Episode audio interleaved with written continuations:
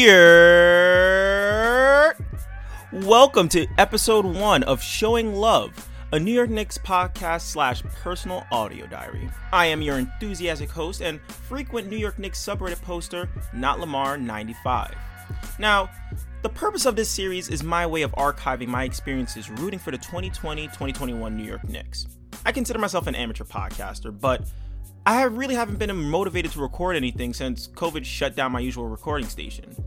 But with a little help from my big bro Junior, I was able to get my hands on a mic, and my desire to record is back.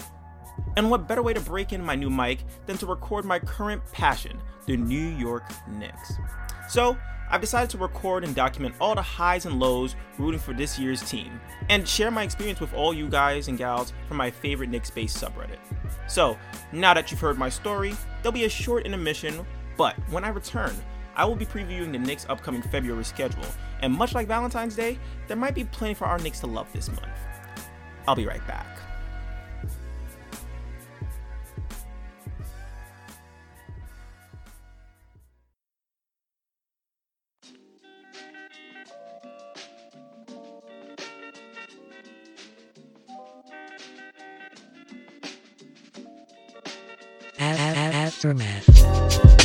Welcome back to Showing Love with your host, Not Lamar95. I want to kick things off by recapping the Knicks' grueling January schedule and to try to put that month into perspective. First off, 9 of the 16 games we played in January were on the road, and that's including a 4 game West Coast road trip. And the Knicks weren't short on tough matchups either, since 10 of those games were against teams who made the playoffs last year. And Knicks, fa- Knicks fans everywhere had to toil through the worst stretch of basketball all season.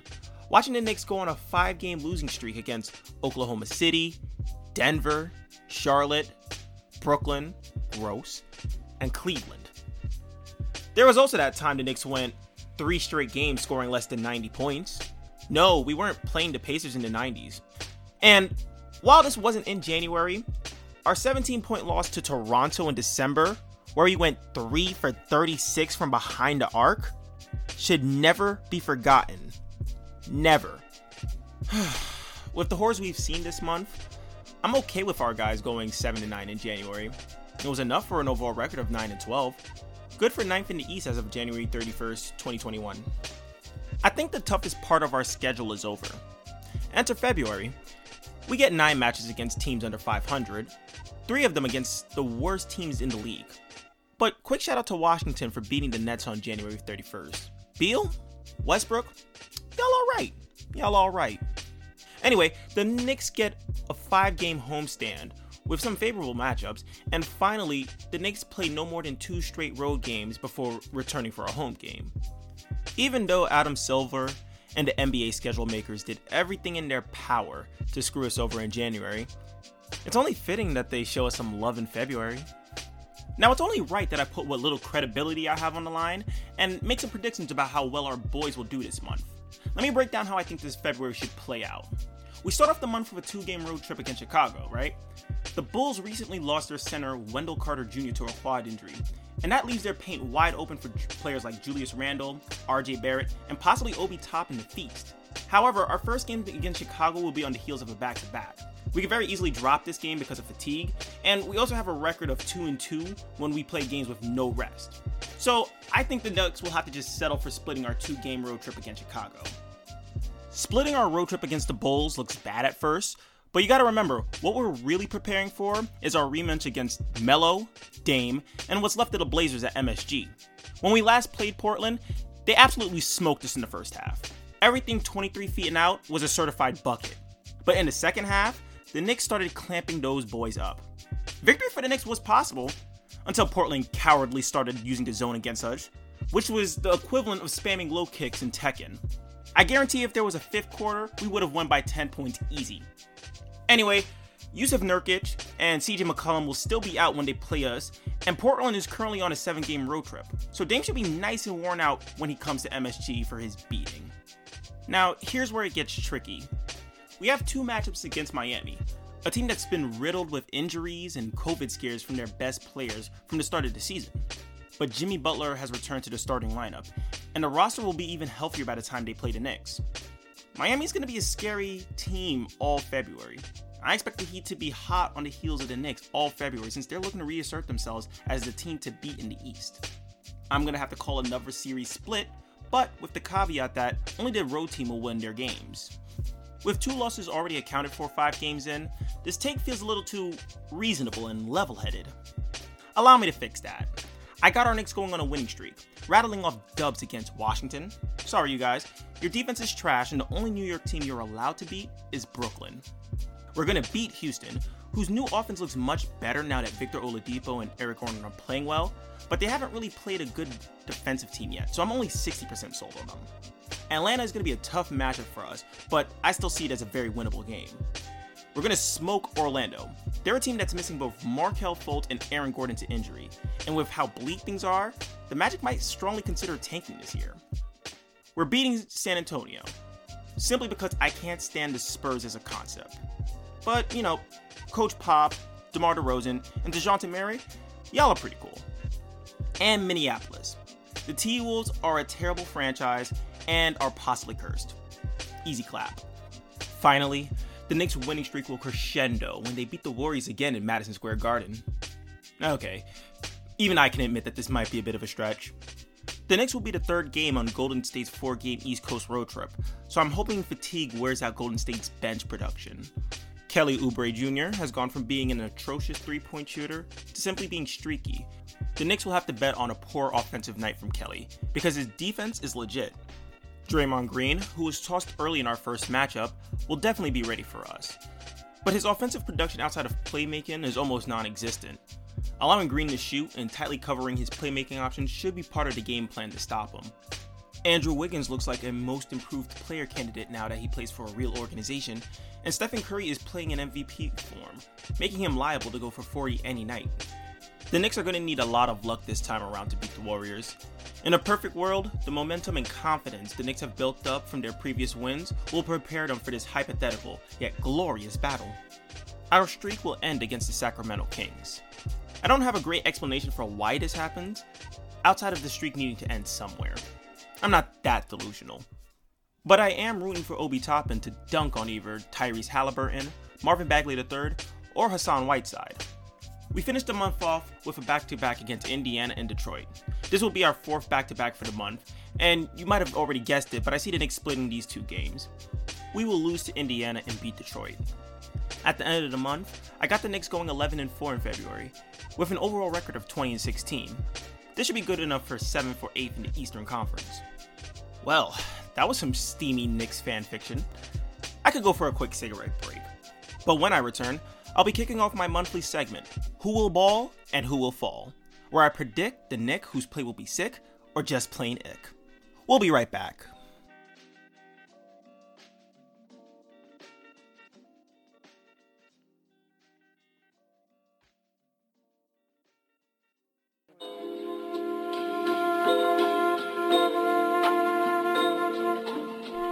Welcome back to Showing Love with your host, Not Lamar95.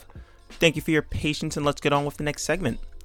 Now, I've made it clear that I see the Knicks' February schedule as a snack, so I have to ask which one of our guys is poised to take advantage of this seemingly soft schedule? And who will just straight up play like garbage and become the victim of a never ending dragging in forms everywhere and become the loose end included in daily trade scenarios? Well, before we obviously dogpile on Elfrid Payton, I want to explain how who will ball and who will fall works. First rule I must pick two Knicks to ball and two Knicks to fall and provide an explanation on why they will succeed and fail. And my second rule I must make at least two predictions for each player chosen to ball or fall. For an example, um, player of the week, or maybe to get a minutes reduction or a scratch, or maybe to get like 30 points a game a couple of times. I don't know. And I also have to recap uh, the predictions at the end of the month and take my lumps for what I obviously get wrong and, you know, maybe see where I'm getting get something right. Who knows? Now, with that out the way, let's start with our first and obvious candidate for who will fall, and it is our contentious starting point guard, Elfrid Payton. This pains me to do this, obviously.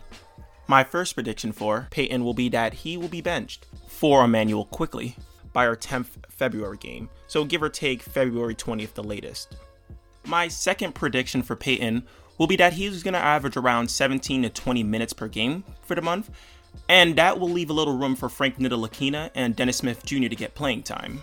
Now, Payton kicked off the first three weeks of the season as our undisputed starting point guard, providing steady play throughout December and early January, with huge performances in our wins against the Bucks, the Pacers, and our first matchup against the Utah Jazz. Unfortunately, during our five game losing streak, Payton pretty much just fell off a cliff production wise, and he hasn't really recovered since. His poor play and the rise of Quickley has turned most of the Knicks subreddit and fanbase against him, calling for him to be benched, tarred, feathered, and launched from a cannon and into the sun. As, Pay- as a Payton defender, I just want to say that I have no real regrets backing up Payton for as long as I did. Hell, I still plan to cheer for Payton when he inevitably dribbles into multiple defenders and forces up a tough layup. But the Quickley hype has become too loud to ignore. So, my only hope for Payton is that he can find a new role playing with our second unit while still playing staggered minutes with the starters, so he's not necessarily phased out of whatever offense Thibs is trying to run. I still think Payton provides value as on to this team as a perimeter defender, and his ability to attack the rim is a skill that he has that very few players on the Knicks can consistently do. That alone, at least to me, justifies giving Payton some burn, even if it is in a reduced role. That and also because of the fact that he has a no trade clause on his contract, which means he ain't going he ain't really going anywhere. The way I see it, we're just trying to squeeze as much value out of Payton as we can reasonably expect to get before we eventually move on to a better point guard option. The other Knick set to fall in February is the second youngest player on the roster and our 2018 ninth overall pick, Kevin Knox. My predictions for Knox are at least five DNP coaches' decisions this month and only two games where he clocks in more than 12 minutes played. This was not an enjoyable call for me to make. I have a soft spot for Knox, and I really thought he was going to be able to play well for us this season. While the Knicks were suffering through shooting woes during our five game losing streak, Knox was our only consistent three point shooting threat, going 13 for 25 from behind the arc during the stretch. And in our blowout loss to Charlotte, he scored a season high 19 points while hitting five threes, matching his career high. But Burks and Rivers are back and they're playing well. There's very little room for Knox to get time now. And that's not even including Reggie Bullock, who will be getting playing time even though he's coming off of a neck injury. Knox has been money from the short corner three. Actually, can we start calling him Corner Pocket Kev from now on? Like with two Ks? Well, it doesn't matter. I'm going to start doing that. Anyway, he's been money from the short corner three, and he also has the physical tools to be a good defender, but he's just struggling with consistency.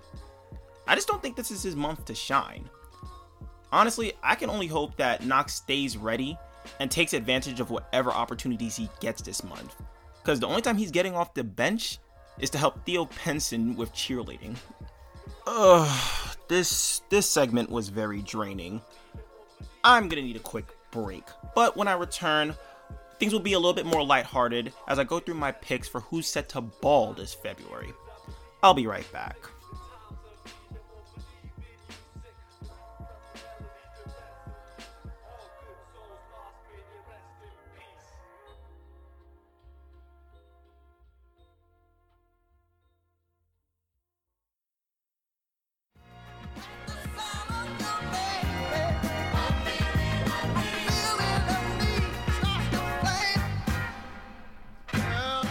Hey y'all, welcome back to Showing Love with your host Not Lamar95.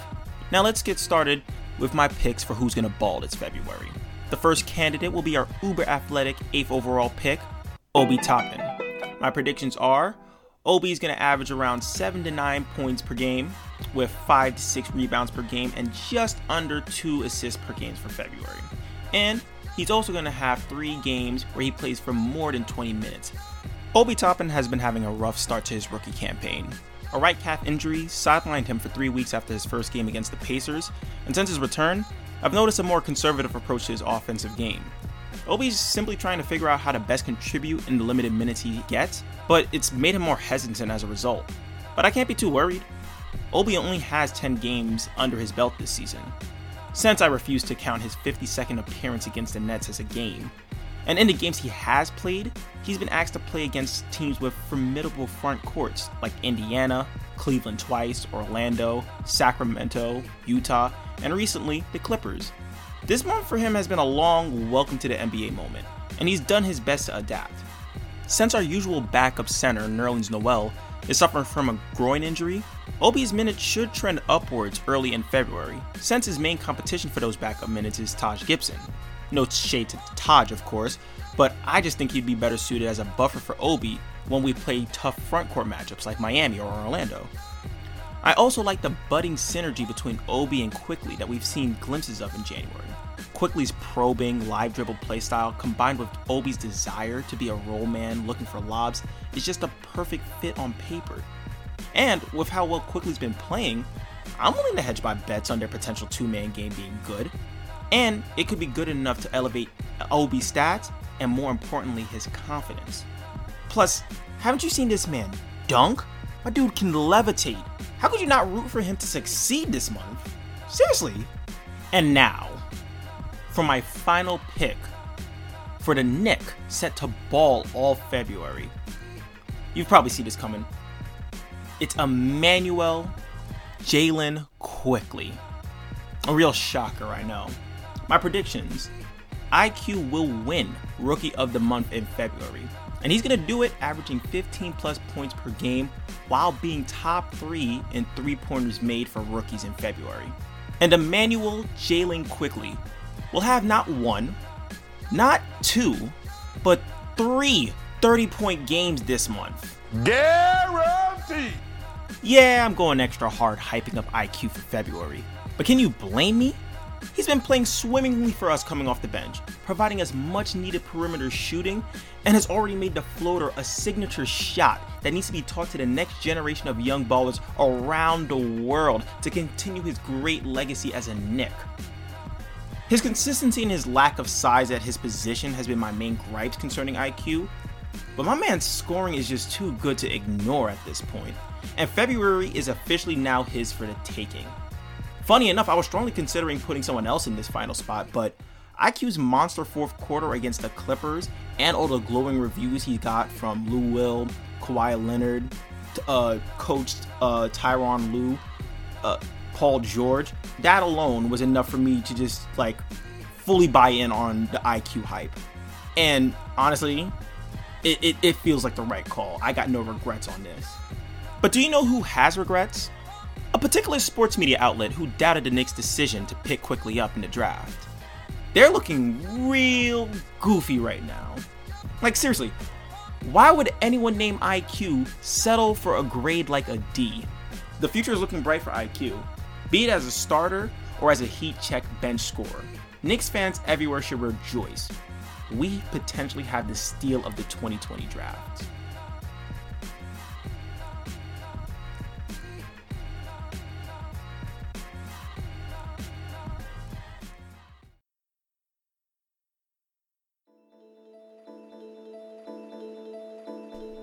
Whew. Well, I think that will do it for episode one of Showing Love, a New York Knicks podcast and personal audio diary. Um, before I go, I just want to give a quick shout out to Julius Randle for being our anchor this year.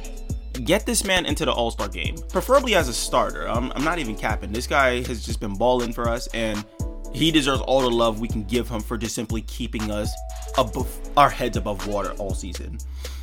Um, I also once again want to shout out to my big brother Junior.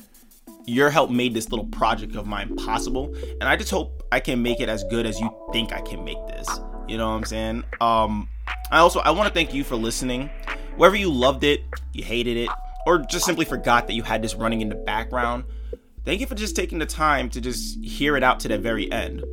Um, see y'all in the comment section. Peace.